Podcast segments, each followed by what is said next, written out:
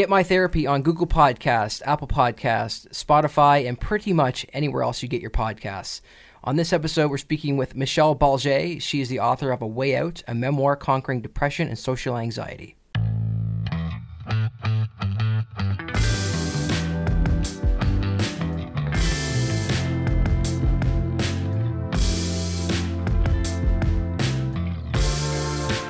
Joining us on the podcast by phone is Michelle Balge out of St. Catharines, is it? Out of Georgetown. Georgetown. I am way off. Why did I think you were in St. Catharines?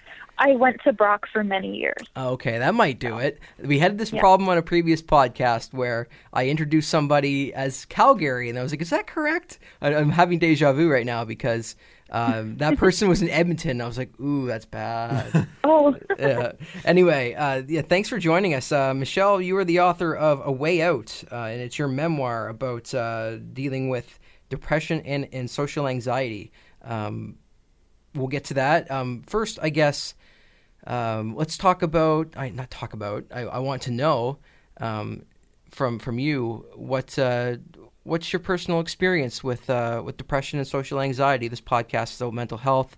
Uh, to give you a bit of background on me, uh, I've suffered from depression in the past. I want to, I just want to give you some context so you're comfortable with what you're speaking about. This is the subject mm-hmm. matter. So, uh, yeah, I've I've dealt with depression and uh, and yeah, so that's that's what we do here. And I wanted you to I wanted you to share your story. I've heard you speak before. Uh, you're very eloquent and. Thank you. And yeah, and, and you know, I, I want to know about your book. But first, uh, let's talk about your personal experience. I guess your book's about your personal experience. So let's just start there. Yeah. So first of all, thank you so much for having me.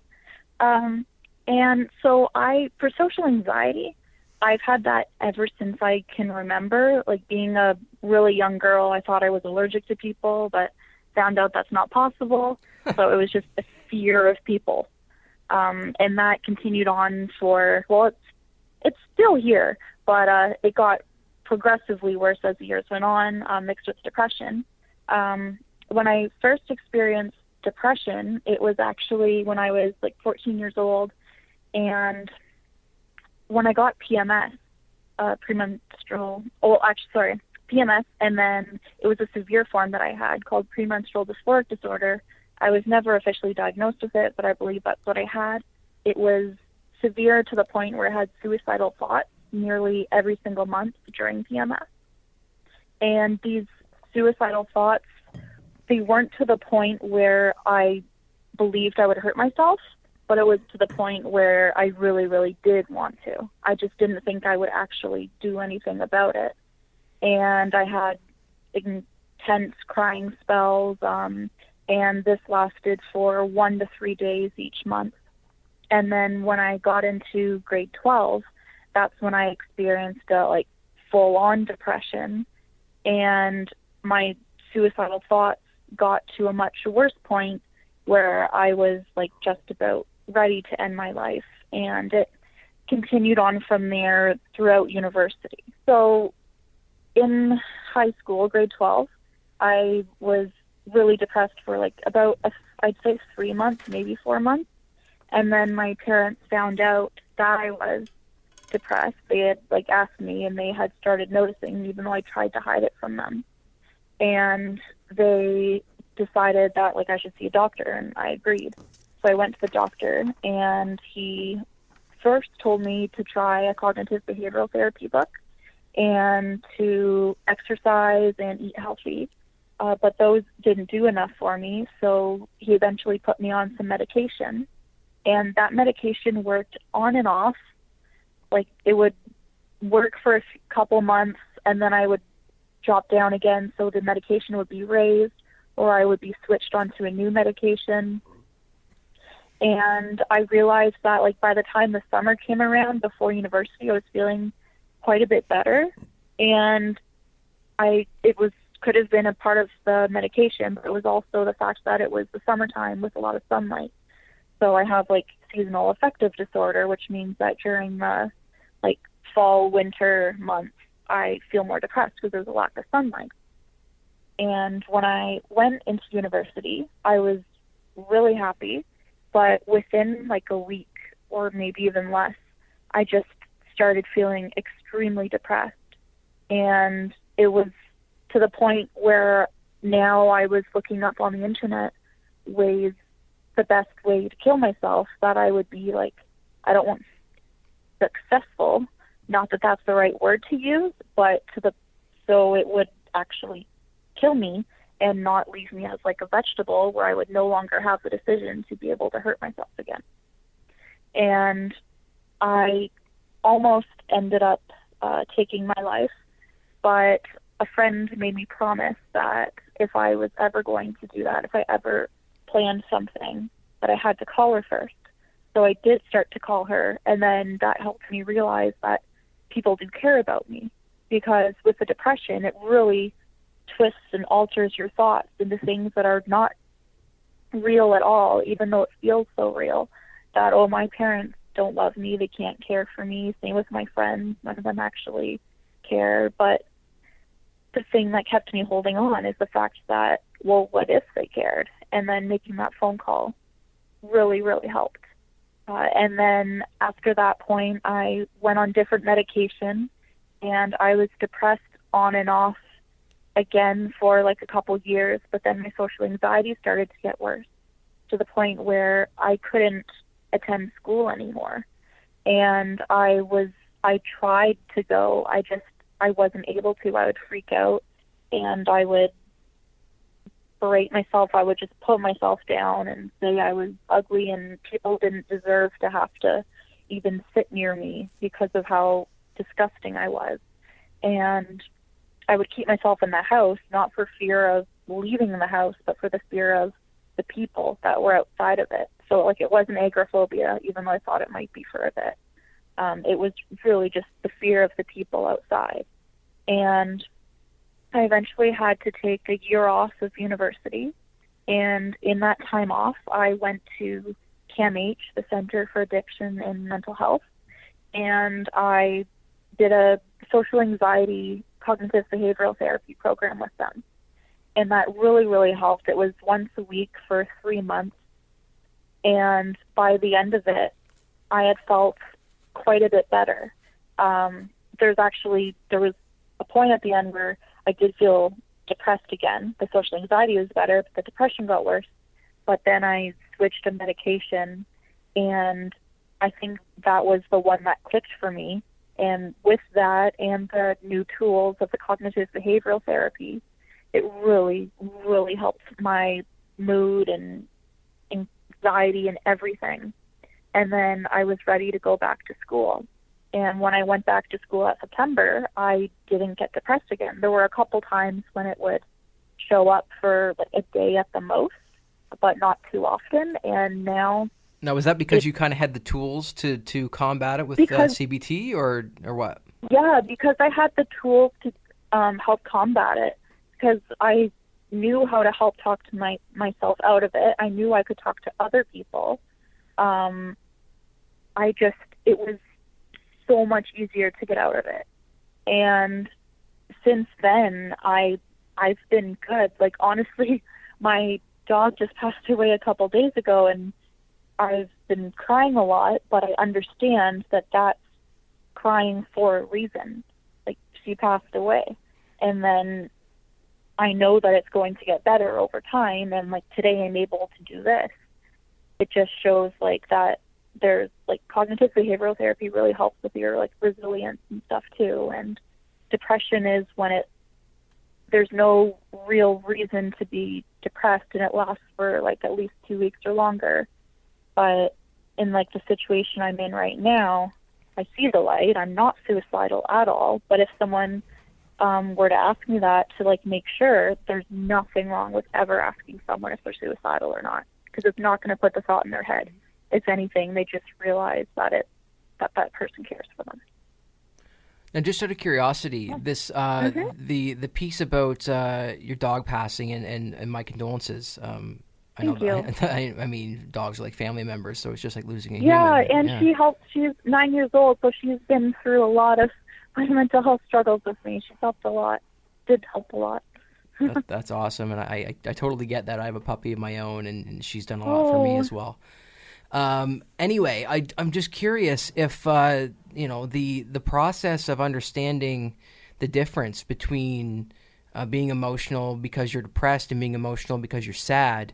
Is that a mm-hmm. kind of a new realization for you? Like, did, did you kind of that did that kind of dawn on you as you were grieving the, the loss of your dog, or have you experienced this type of thing before, like that realization that hey, you know, I realize I'm not depressed, I'm just sad, and this is normal. Yeah, I think it's part of it is because there just there are no suicidal thoughts associated with it. I those thoughts were so common for me before. And now it's just like, whoa, why would that ever cross my mind? Like that's just not an option for me because I don't want it to be an option and it's never going to be because I have the tools. Um, just feeling upset and depressed and down because you lost someone, I feel like it's it just feels like a natural part of life. Um, but mm. when you're depressed because you were putting mustard on a sandwich, I use that example sometimes, and that makes you almost fall on the floor crying. Like you can tell that there's a bit of a difference in that I'm actually grieving the loss of someone, and I'm not grieving the mustard that I even like on my sandwich. I want to ask you about your your suicidality, and uh, I, I I read uh, a little bit of your book, and uh, mm-hmm. and noticed that y- you referenced that you thought suicidal thoughts were normal, and when yeah. did when did you? Because it sounds like you had these for a very long time before you kind of told anybody that this was an issue for you. And like when did when did you realize maybe this wasn't normal? Yeah, so I first had the suicidal thought um, during PMS at 14, and I yeah thought they were completely normal because well I heard girls in the change room in grade nine saying like oh my god I just want to kill myself. I have my like I have PMS or like I'm getting my period again, and so I would think like oh yeah me too, and that confirmed to me well, what uh, I ah. thought confirmed to me that it was completely normal. People wanted to die and kill themselves. Now, was when during now, PMS. was the difference here that they were kind of speaking like dramatically? Dramatically, they were talking yeah. about yeah, like cramps hurting and them not wanting to have. It's kind of like oh, just kill me now type of thing, as yeah. opposed to actually meaning it. Yeah, but I took it literally. Mm. Yeah, and then like I still I didn't I agreed in my head. I never agreed out loud. Um, so they never got that chance to be like, oh, what is she talking about? Like, she seems like she actually means this. Do you, was, do you think if you had ever vocalized it that they would have noticed, though? Or, or would they have thought you were just kind of uh, d- saying the same thing they were? I'd like to think they would notice, but if I really do think about it, they probably wouldn't have noticed and if something in them was like kind of triggered to be like, does she mean this? It would probably just instantly think like, nope, that's my imagination. Let's not talk about that because it's something that we don't talk about, which we should, really. yeah, and it kind of it seems to me like if if they were talking uh, dramatically, how as Luke put it, and then you kind of jumped in that conversation, they would have thought that you meant the same thing they did, and then you mm-hmm. know, kind of nothing gets solved. It's right. kind of how I f- feel like that would go, and because I feel, uh, you know, we uh, kill me now, or you know, other kind of references to like vague references to suicide are common in our society. Like it's a, it's a, it's a, it's a dramatic thing where people are just like it's it's a colloquialism where it's like, oh, just kill me. I can't take this anymore. But you don't really mean it. Mm-hmm. So I find right. that that maybe muddies the waters a little bit and kind of. Yeah, I agree. Yeah. Then that makes it difficult for someone like you who actually means it. And I, that's, I mean, I don't know what we do about that. This is kind of a, maybe, to be honest with you, something that kind of bothers me is that reference to, oh, you know, just shoot me in the head and kind of uh, silly references like that when you don't really mean it, I find that those can be mm-hmm. kind of harmful. Um, because as, as, someone who has been suicidal, um, whenever I hear somebody say that, I kind of cringe a little bit. And I'm like, well, me too. There, exactly. there are people that actually feel like that. So do we really want to joke about it? Mm-hmm. Yeah, and even like comedies and movies, they'll just do the like gun to your mouth thing with their hands. Yeah. And be like, and I'm like, I don't know how I feel about that, but it's still so common. And saying like um, that someone committed suicide, but they haven't committed any crime. They just they're suffering from an illness, and there's so many different things in society where it's like we should really be changing the way that we're seeing things and showing things, but I guess it's slowly changing. It is slowly changing. It's funny how I, I do still hear commit suicide as a reference um, fairly often, mm-hmm. but I mm-hmm. do also almost as much see it not referred to in that manner. Uh, but I, for example, I was just watching. I'm um, binging Curb Your Enthusiasm right now, and uh, just watched an episode. I think it was literally the the most recent episode I've watched, and before I came to record this today was uh, somebody uh, tr- attempted suicide on the show, and that was like the mm-hmm. premise of the whole episode.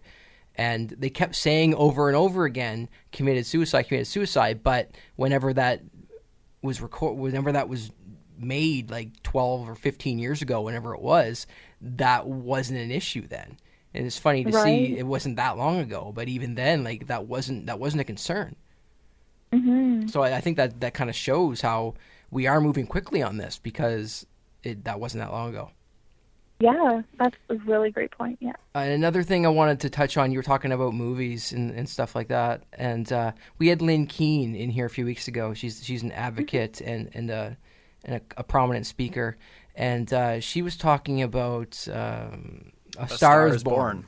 Yeah, she was talking about that movie, and have you seen Ooh. it? Oh yes. yeah, so I saw it once it came out on like Blu-ray, and I wasn't. I knew that I was going to cry, but I didn't know why. I was just told it was very emotional, and I was like, "Oh, I'll handle it." And then throughout the film, I saw hints as to how it would end, and I was like, "Oh boy, this is going to be tough." So she. Then, sorry, go ahead. Oh, no, I was just gonna. Is it okay if I kind of ruin the film for people? It's yeah, been out long enough. Spoiler alert! Turn been, it off no, now. No, no, it's been out long enough. If you haven't yeah. seen it yet and you want to see it, this is your fault. Go ahead. Yeah. Okay. Because so I noticed early on that there were like nooses outside of the building, and I was like, oh, that that kind of makes me think that something's going to happen later, where someone will kill themselves. And then he the main character. I don't even remember his name to be honest. I should Jackson maybe. Yes. Or am I making that up? okay. No, I think you're right. I think that was his name. Yeah. Mm. Bradley Cooper. You can just call him Bradley Cooper. yeah, the... Bradley Cooper. Yes.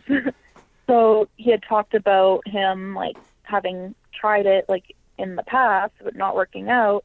And then I was like, okay, I know for sure this is going to happen, and I tried to prepare myself for it. I don't really know how you can in a movie. I know it's not real, but they sure made the emotions I was feeling uh, real, and I was, I was just, it was, it was tough. I cried, loud cried, because I was like, that's one of the ways I was thinking of doing that to myself, like countless times, um, in addition to other ways. And it's like, I'm so, so glad I'm still here.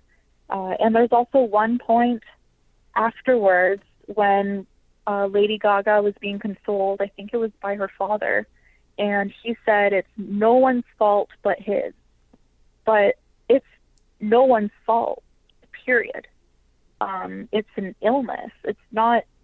You can't blame the person who like lost their life to suicide because they lost their life to suicide. They didn't commit anything.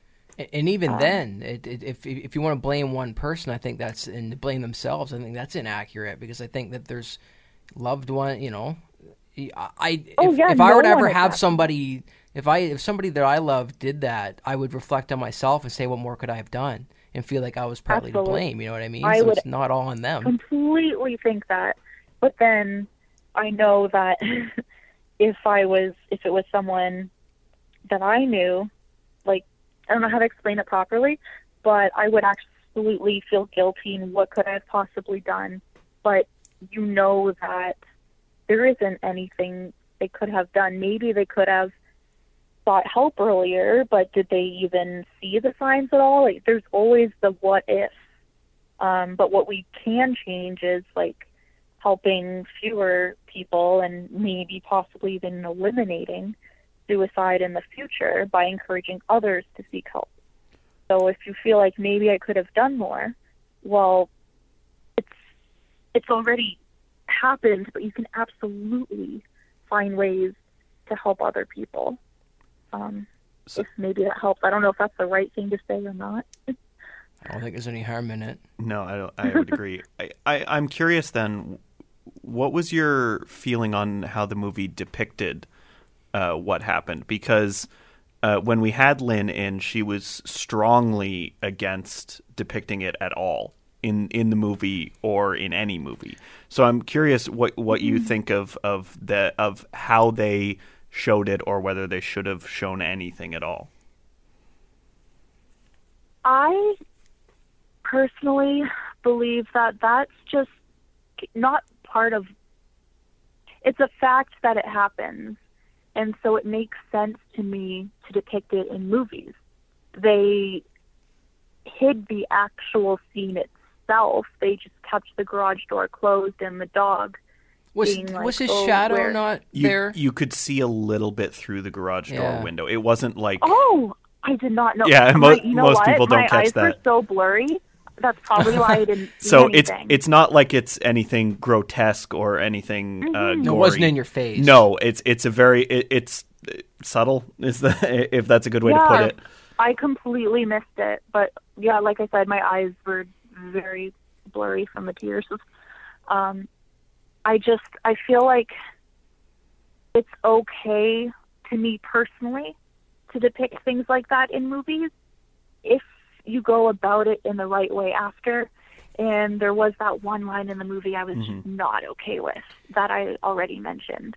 The saying it was his fault. That's where I was like, oh, they could have handled that a lot better. Like, people, did anyone think maybe that's not the right thing to do? to Yeah. have that?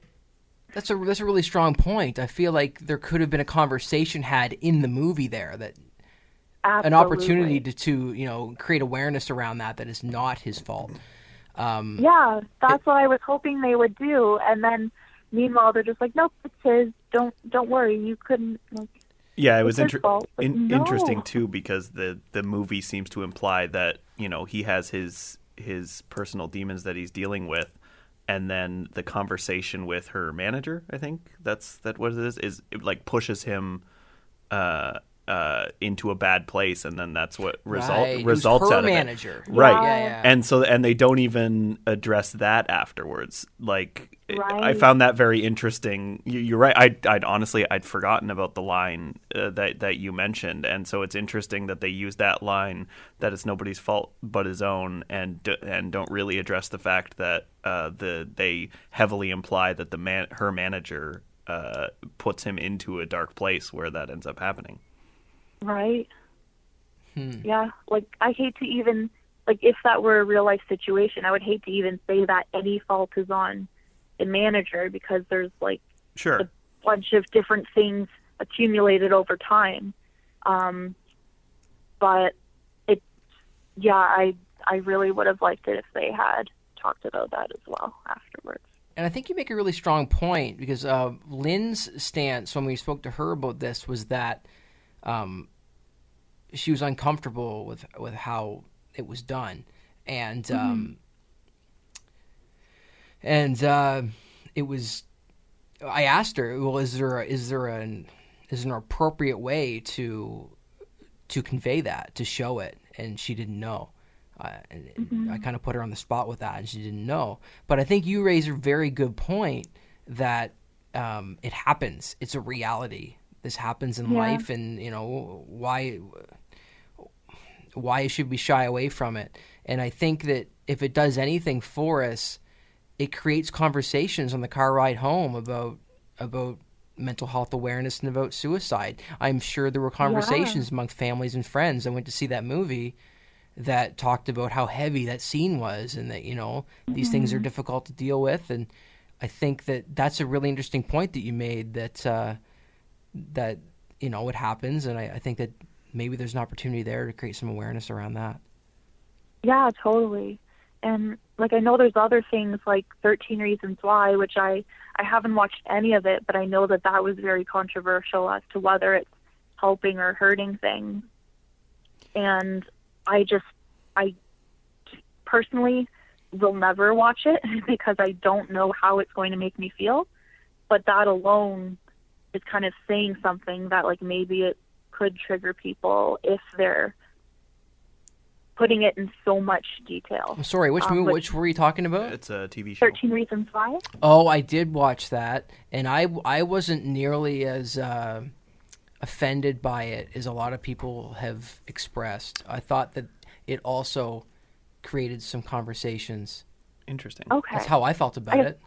Yeah. Well, I bring it up and then I haven't watched it. So. Right, and and I haven't I haven't seen it either, but my wife has, and and I, I mean, I won't watch it because it's not really my style of of, of thing to Yeah. be completely honest. But I, my issue with it when it first came out, when I was reading reviews, seemed to be that it, like, uh, people were concerned that it glorified Glorified. suicide and and from what i understand it's not like it- doesn't overtly do that It but- is a fair amount more graphic. well I, yeah i believe that. But to me the the glorifying was never in like making it cool. It was the premise is that this this girl dies by suicide and then she uh start like some things start getting released about why. Like that's Essentially, the it's 13 like a, reasons it's why. basically like 13 tapes. Essentially, you're like your suicide note, like explaining well, you know what uh-huh. they did, what these people did to her, and then how she's going to release all these tapes to the world. and and I think my issue with that was always that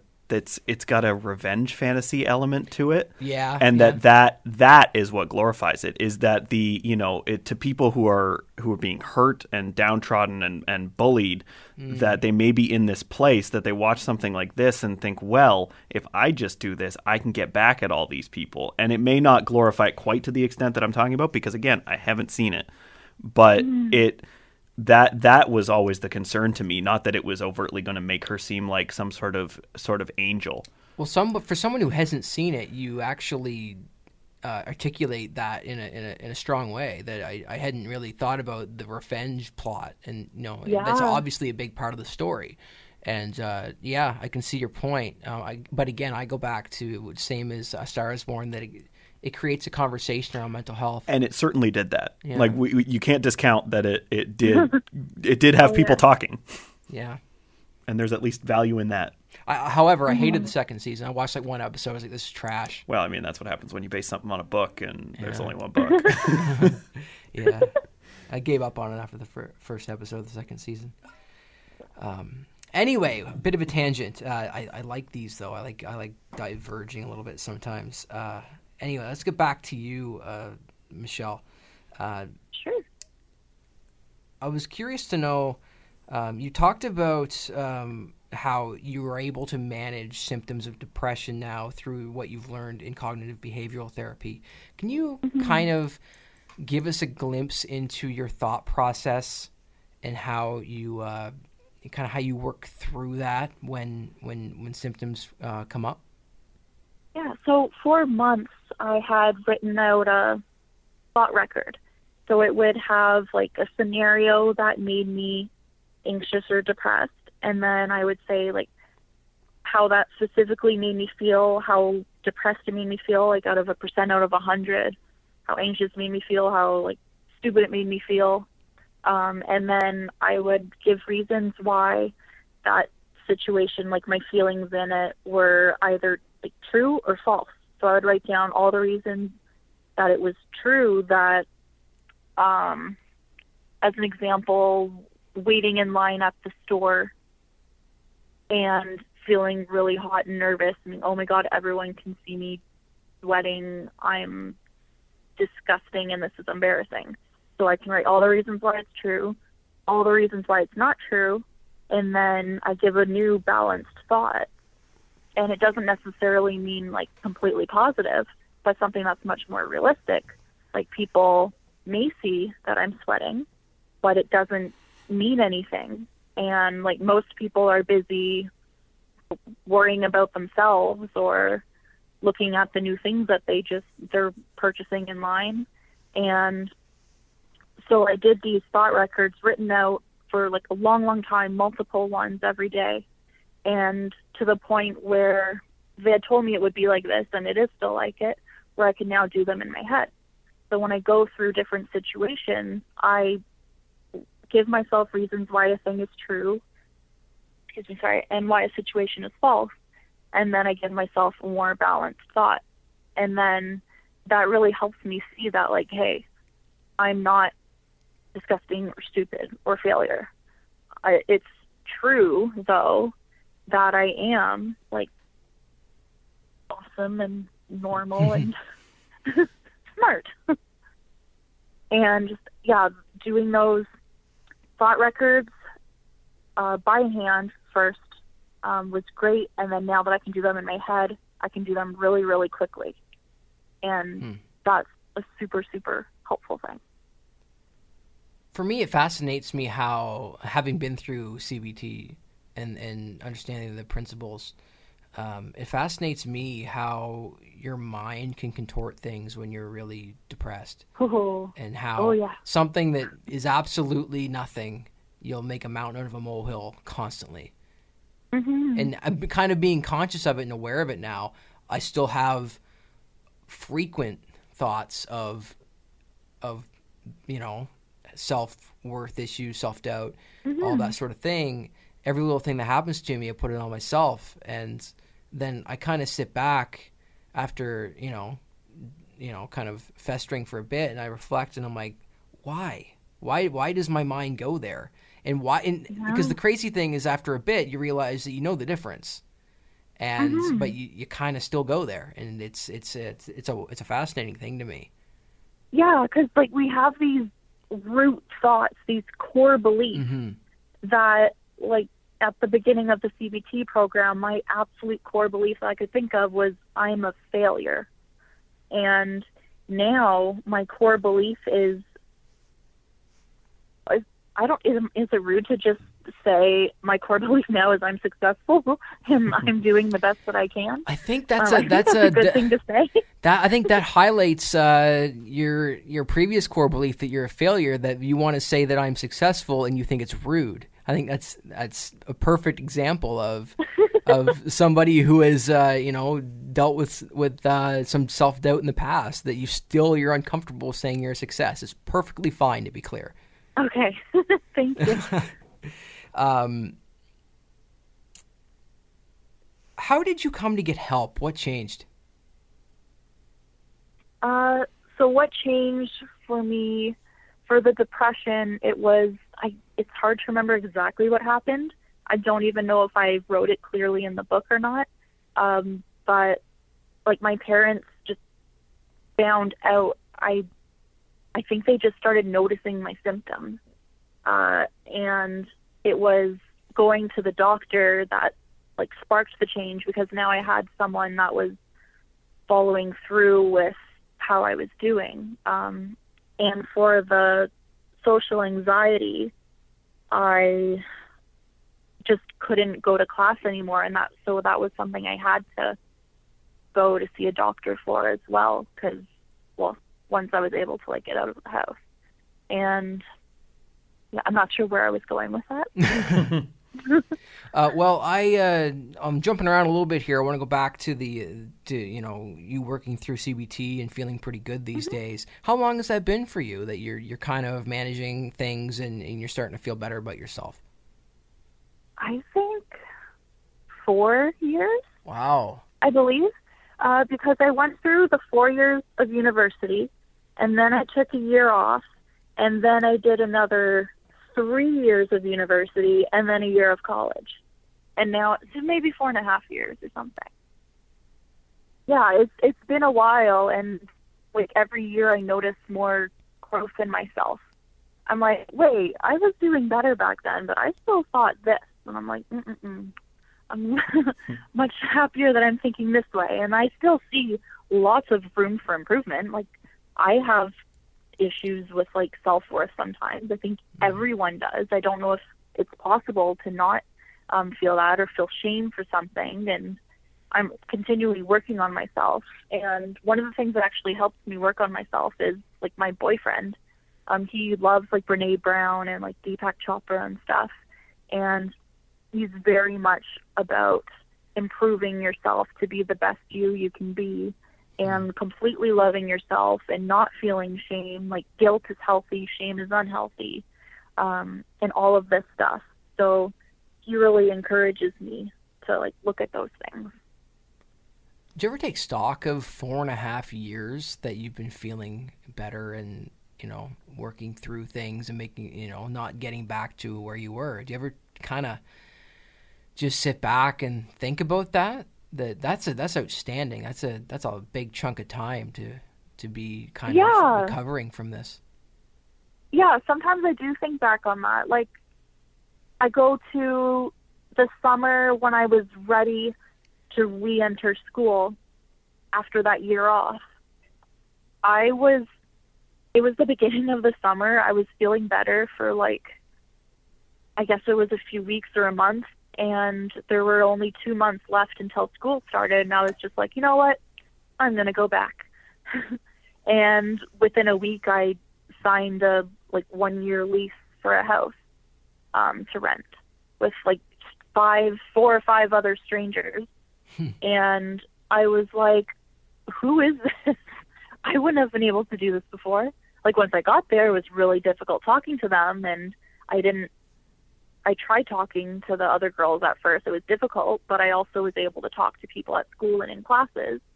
It was like a struggle, but it continues to yeah get better and I started like speaking at events. Um, I joined like Active Minds, a mental health club at school, and then was really active in that. Eventually became the vice president, then the president, and I just continued to do things that surprised me. But a lot of what we did in that CBT course with CAMH was, excuse me, I'm so sorry, uh, was uh, exposure. So we had to expose ourselves to scary situations, and then that would also like prompt us to do the thought records.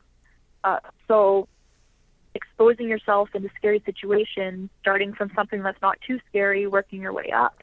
I just continually do that, and even nowadays, I still continually push myself. Um, like I accepted to go speak at an event on Friday uh, in St. Catharines at Brock, actually, and I'm scared as heck to do that, but I'm going to push myself and go. I have done it in the past um, at other places, and I know it's gone all right, but that doesn't make me any less scared. Um, and I push myself to go out even just to the store still. It's a lot easier, but I know if I stop doing it, I'm going to get nervous again. So I make sure that I keep putting myself in these situations that pushes me past my comfort zone, even if it's something very tiny. And then I continually try to make it greater and just pushing myself past my comfort zone is really really important helping that social anxiety and and the depression as well because it makes me feel accomplished I want to ask you a little bit more in a minute about your speaking engagements and the book itself. Um, Mm-hmm. Before we do, uh, I'm just wondering when you were kind of going through the worst of it and you were suicidal and you know kind of Mm-hmm. googling and making plans and that sort of thing. The one the choice you know to keep pushing through and uh, you know just getting to the point of recovery. What was it that you think got you like kept you? as hopeless as you were to be a little bit hopeful and to keep trying what do you think allowed you to do that it was that my family loved me and cared for me like above all else. Like making that phone call to my friend it helped me realize that she cares about me and then that triggered the oh my god my family might still care about me. And if there was like even a sliver of a chance that they could possibly be upset with me taking my own life like i i was like i can't do that to them. And so it was that little little bit of like reality like realistic thinking that was left in my mind um as opposed to all the other like twisted unrealistic thoughts i had it was that little bit of reality that like i still had that I was like they might care about me they might love me they might be sad or what if they hurt themselves or something. I was just like i i can't let them be upset over this or feel depressed themselves so that's what made me be like i i no matter how much i loathe and hate myself I can't do this to them because they might care about me. And then after like once you start to feel better and even like soon after just making that call it's like oh my god they do like i'm so glad i didn't do that. But not everyone has those rational thoughts left. The irrational thoughts can completely take over. And then you're not thinking about how it will affect other people because it's just it's the illness taking over. And it doesn't mean you're selfish or anything.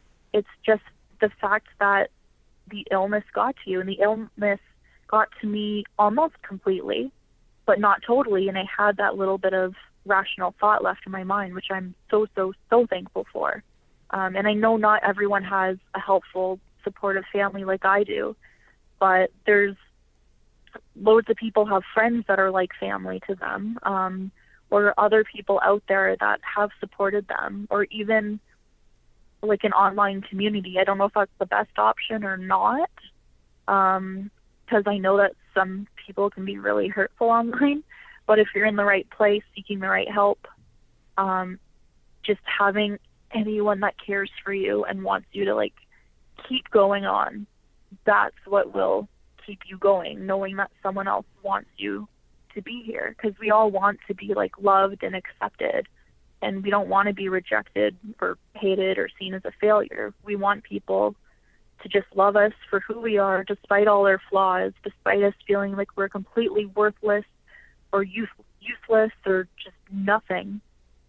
That there are people that really do believe that we have worth, and maybe we don't see it yet, but you will come to a point where you do see it, and you, as in like other people. Yeah. Yeah, what you said there about rational thought, I, I actually remember you uh, touching on that the one time that I saw you speak. I think it was it was a uh, an event put on by Brian Hansel, and uh, Stan Kutcher yeah. was supposed to be the kind of the keynote, and then uh, he was ill or something and couldn't make it. And I think I don't know if you were on the bill originally or they called in called you in to fill in. I can't remember, but th- I think that was the event. Do you remember doing that? Yeah, yes, I okay. was going to be like one of the opening speakers. Okay. Yeah. So uh, yeah, I remember you saying that, and that really spoke to me. I was like, that's that's really interesting. That because I feel like that's I can relate to that. That that's uh, that you just you're in the dumpster all the time, and and uh, everything you think is irrational. But then there's just that little mm-hmm. piece. It's almost like survival mode. That yeah. as much as I don't want to go through this, I should probably just try a little harder. Mm-hmm. Seems to be the case sometimes. Interesting. Um, yeah. Additionally, what uh, I'm just wondering you you've been kind of feeling good for four and a half years and, in managing. What's what's your what's your treatment process and what do you do for self care? So I um, am on like medication. I haven't changed my medication.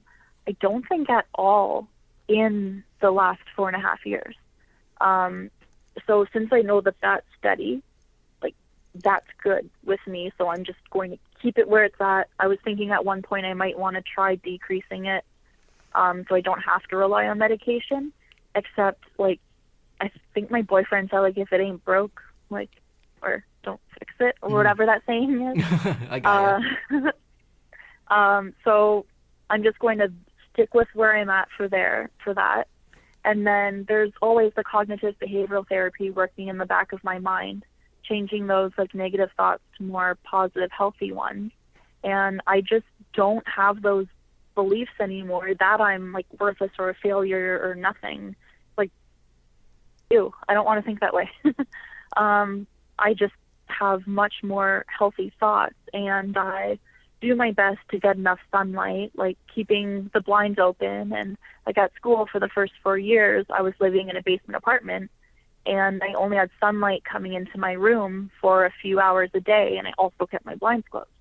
So now I'm always doing my best to get enough sunlight, and I know that like the next place that I live in, I'm like I'm just never going to live in a basement apartment again because I don't know how if that will make me depressed again or not. So I just know I have to have that sunlight, and then people like other people if you don't have enough you can add like vitamin D and things. Um and I used to have uh, what's it called? The like sad light um, that mimicked the sun. I had that for a while. I don't know if it helped or not, uh, but I haven't used it in quite some time. But it it certainly doesn't harm you at all. Uh, and lately, I've been doing my best to like eat healthier, and I know that that it can also make a difference on your mood. I was lately the last couple years I've been eating poorly because I'm like, oh, I'm I'm fine now mentally. It doesn't matter. But I'm like, you know, if I don't want things to return, I it's best that I eat healthy and I need to start exercising. I should take my own advice. Exercising is really helpful too because it gets those like endorphins running. Um, and so a lot of it is like um, medication that does help me, but it's not something I solely rely on. Um, I also make sure that I always get enough sleep. If I don't have enough sleep, I just don't function well, and then I'm in a bad mood, and I just know that I need to get enough sleep to be happy. I do like self care. I if I'm feeling too like stressed out, I'm like, okay, I know I need to calm down. I need to relax, do something that makes me happy, or like take my mind off of something, or if I need to just focus on what's making me sad and just let it be, and then let it pass. Um, and also like meditation can be helpful too. Like I haven't been doing full on meditation, but I'll like listen to some people on YouTube that give like soothing, comforting, positive thoughts. And then I'll like fall asleep to that, and it just makes me feel very relaxed. Um, and so there isn't really one thing that I'm doing. It's like a bunch of little things um, to help me stay with how I am. And I'm also doing my best to, um, not that I'm really successful at it, but keep in contact with people, um, like friends um, and stuff, because I know that they're super, um, it's super important to have that extra support. And I'm always close with my family, uh, which is really good too. Well, it's no wonder you got to button down. You got to you got a ton of stuff in your in your arsenal to kind of tackle things. When, yeah. when if it goes south, that's awesome. Uh, one thing that really stood out to me in what you said is something that I I, I preached for for a while uh, was uh, just when you're feeling like shit, just do something that makes you feel happy or that would or that normally yeah. would. Like because I find when I'm at my worst, I just it's almost like I want to punish myself. Like I, I just oh want to sit. Gosh. I just want to sit here and feel awful. When you know maybe like for me it's you know maybe I'll just watch a show that I like or flip on mm-hmm. uh, a video game that I can kind of zone out on, and that just takes my mind away from the negativity for a bit, and that can be so helpful. Just do something that would normally make you happy, even if it's not going to when you do it now. Just try it. Yeah, absolutely. That's awesome. Yeah. Okay, so your your speaking engagements and your book. Uh, how frequently are, are you speaking? Uh, I know that you did the thing at the Brian Hansel event that I mentioned, and uh, you t- you mentioned you have another one coming up soon. How frequently do you speak, and how and how's that going? I would, I guess, I would say like a few times a year. I spoke two or three times last year, if I'm remembering correctly. And like this year, I've just spoken like once so far, and then I have something coming up this week.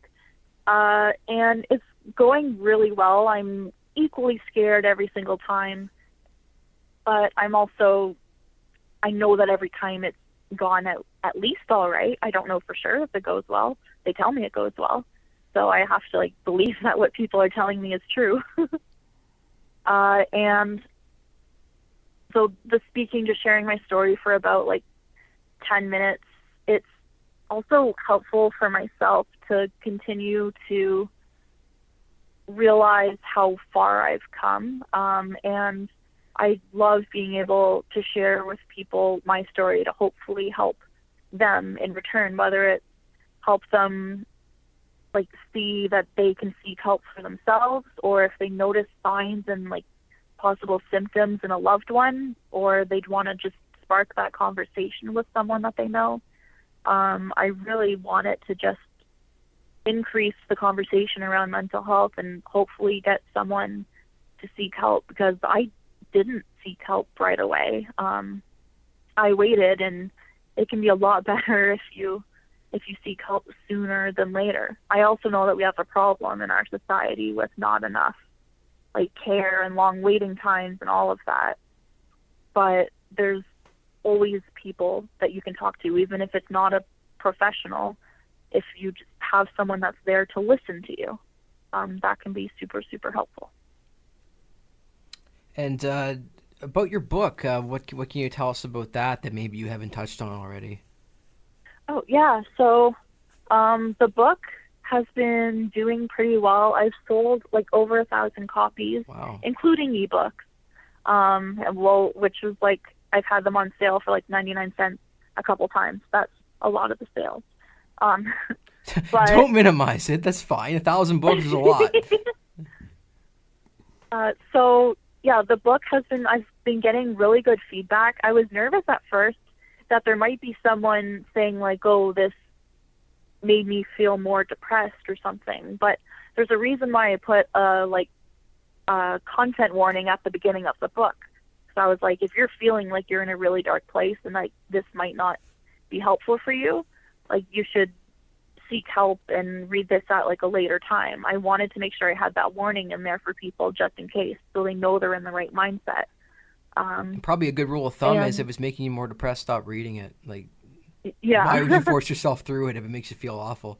Yeah. Right. Anyway. Yeah. So for the book, I just I've been like selling it at. I've done a couple signings at bookstores. Um, I'll also sell them sometimes at like events that I'm speaking at, and I just I the positive feedback means so much to me when I get like an email from someone or someone talking to me after I give a speech and then just saying how much like my book has helped them or helped someone they love or just made them feel like they're less alone. Um, it means so, so much to me. Um, and I wanted to note that, like, in the book, at the end of it, I have um, some tips um, for, like, what helped me for social anxiety and depression um, and then there's also like some resources at the back of the book. I wanted to be sure that if you're feeling not so good, or even if you are feeling great um, after reading it, uh, that there's different things you can do to like help yourself or continue to maintain how you're feeling better.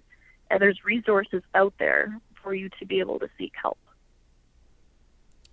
There was one thing that really stood out to me that I wanted to ask you about, and that is mm-hmm. That uh, you talked about using music to take you back to uh, points in your in, in in your writing, and I guess uh, also music to bring you out of depressed times. Um, can you speak to that a little bit? Like, what can you just, I guess, uh, expand on what you mean by that? Yeah. Uh, so for writing the book, I've listened to music where when I was depressed, there were certain songs I would replay over and over and over again. Like specifically songs by like Linkin Park would be um, a lot of them, and I just would listen to them and cry for hours and hours and hours until my like head hurt too much and I had no more tears left. And like those were some of the worst points in time. But I listened to the music to kind of feel a connection to somebody else that might be feeling the same way that I felt. And even though it kind of made me feel worse to listen to that music, it, like I said, it also made me feel not as alone. Um, so when I was writing the book, I would listen to the song that I would like most play on repeat in the past, and just putting those songs on brought back memories of how I was feeling, and like, uh, with the music, that just made me like type so quickly. I had hmm. so many thoughts, so many negative thoughts in my head that I didn't realize could still possibly form in my mind. Um, that for the thoughts that I had during that time of being depressed. Uh, and I would also listen to music when I was writing uplifting parts of the book because I wanted to write like happy, encouraging music, and that just made me feel get in that super happy mood again like well kind of my regular mood and then that would get me to write encouraging stuff um, and it was amazing how listening to that deep like dark, depressing music could bring me back to those negative thoughts. But when I'm done the song, it's just like those thoughts disappear. And I'm like, whoa, how the heck did that happen? But then it's like, let's do it again so I can write a bit more. Um, and so that's how that worked for the writing. And also for like the meditation that I would do sometimes. I haven't uh, done it in a bit, but I really should because I absolutely love it. Is like I'll use headphones, like a good quality headphone, so it has like a fair like sound stage, so you can like hear instruments kind of close to you and far to, away from you, and you can have like the different instruments, hear them separated, uh, and then I listen to like instrumental songs mostly, and like I think what is it called, like post rock or something. That's like there's a group called Lights & Motion, I believe. I love their music. Hmm. It's amazing to listen to. And you just put all your focus on the music, on all of the instruments, and you can like count how many different instruments there are, see if you can name them, see if you hear certain things on the left side that you don't hear on the right side, and how far away this is and how close that is. It's you just immerse yourself completely in the music and you manage to forget about everything else. Like I find that hard with trying to do like traditional meditations. I'm like, oh, I'm still thinking of things, and they tell you it's okay, just let the pass, the thoughts pass through. And I'm like, they're not passing through, they're just staying there. Hmm. So when I listen to the music, I, the thoughts just disappear for me yeah, so I really, really like doing that. Now using really the music to get back to it. Now using the music to uh, to write and, and taking you back to, to dark places. Is that something that you knew was going to happen, or did you just kind of happen upon it? I I was trying to write the dark points in my in my book, and I was like, I don't remember all of my thoughts. And I was like, this doesn't feel very genuine because I'm writing it, but I'm not I don't feel this way right now. And so I thought, yeah, how could I possibly feel even like a semblance of what I felt before? And then I'm like, oh my God, I listen to like sad music all the time. So yeah, I put on one of those songs like by Linkin Park and I put it on repeat. And then having that on repeat, I just like closed my eyes and started crying. I'm like, oh, here it is. Hmm. And then I just started writing it all out, and that's what helped me realize, like, okay, this will help me go back to this place when I need to. It will help me go to a higher place when I need to, and like a medium place when I need to be there. That's really interesting. Yeah. I I I want to add to that that uh, another podcaster that we know, his name's Jamie Dude, has a podcast called A Show of Strength. Uh, he does a, a periodical uh, episode on uh, music. He calls it Songs of Strength, and uh, hmm. he gets his guests to pick like six of their favorite songs. You listen to them and you dissect them and kind of talk about the emotions that they bring up. It's uh, it's a, it's a fascinating listen. I, would recommend check, checking it out, and I think that you'd be a fascinating yeah. guest to join him on that because that's uh, that's uh, it's very relevant to the to the subject matter. Mm-hmm. Uh, anyway, the the name of the book is uh, A Way Out, a memoir of conquering depression and social anxiety. Uh, Michelle, where can people find it? Uh, the book is available online at like every place that you would expect to find it, uh, like Amazon, like .com, .ca, all of those. It's also on Indigo.ca, um, and there's like Barnes and Noble and um, the Kobo um, .com or dot .ca. It's really any everywhere online, just not in the physical bookstores okay. unless I'm doing a book signing.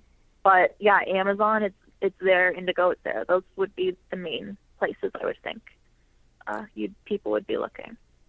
Nice. Uh, is there anything else you wanted to cover before we wrap up? Um, I don't. I don't think so.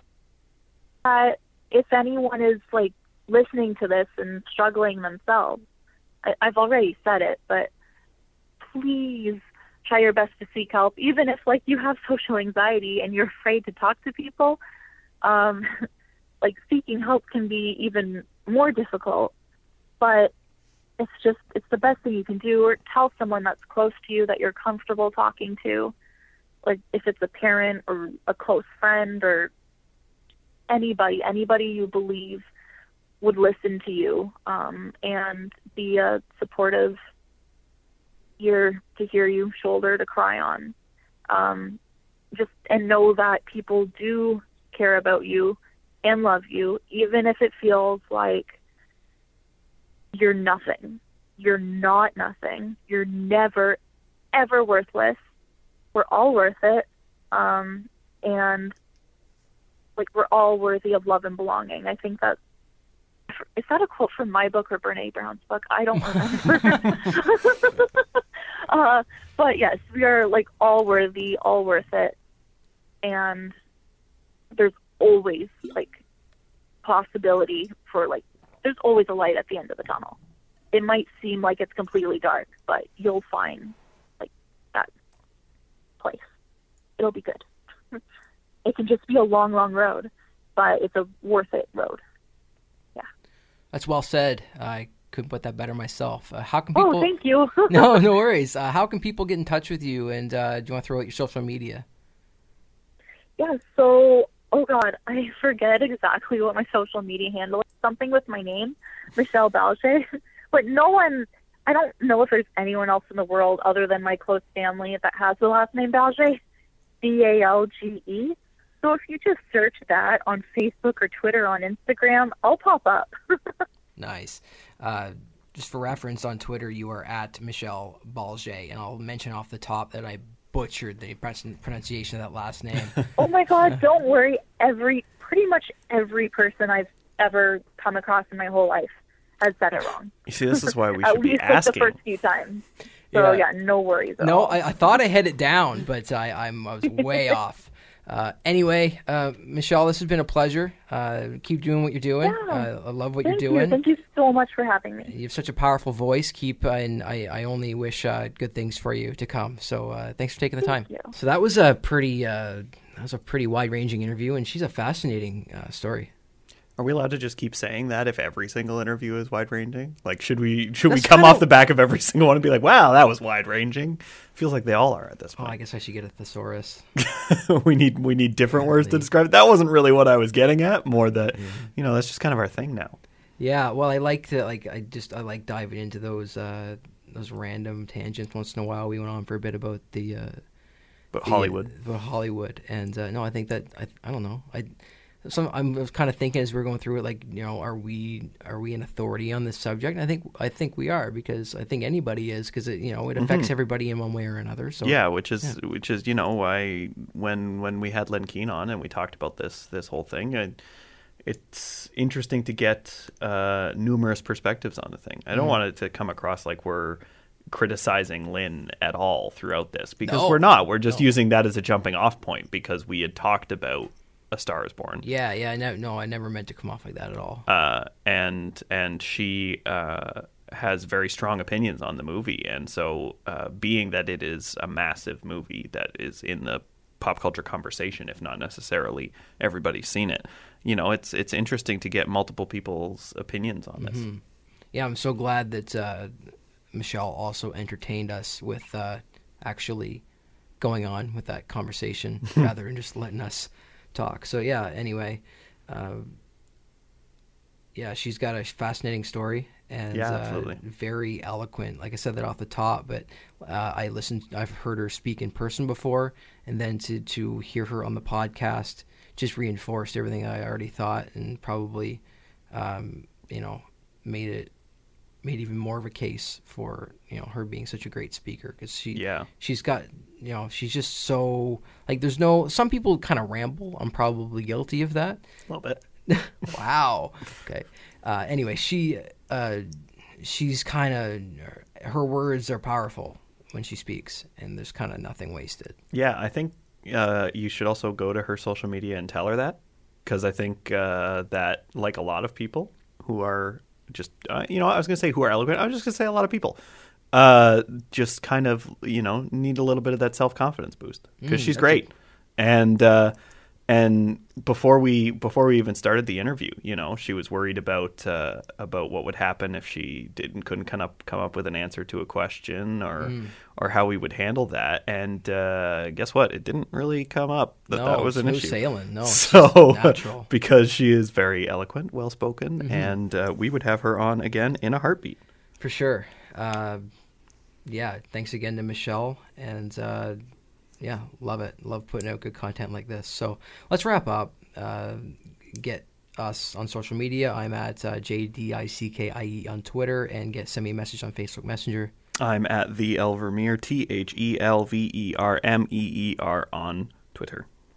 Like, rate, subscribe, review, share this podcast. I think that's everything I say. That's pretty much everything. Okay, yeah. I, like I said, uh, Apple Podcasts, Google Podcasts, Spotify, and then a bunch of random ones. Uh, you can get it pretty more, pretty much anywhere you get your podcasts. So, anyway, if you're not subscribed by now, I don't know what to tell you. Uh, yeah. yeah, why are you listening to us if you're not subscribed to us? That just seems like a silly. So I'm looking at the analytics and I see that like a lot of people listen to the link, and I'm like, stop listening to the link. Subscribe to it. Listen, you get you got to be on Twitter then. You got to be paying attention. You know what's so much easier?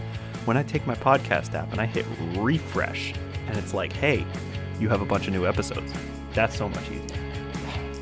Yeah. Come on, guys. Anyway, just fooling around. Uh, thanks for listening, and uh, we'll talk to you soon.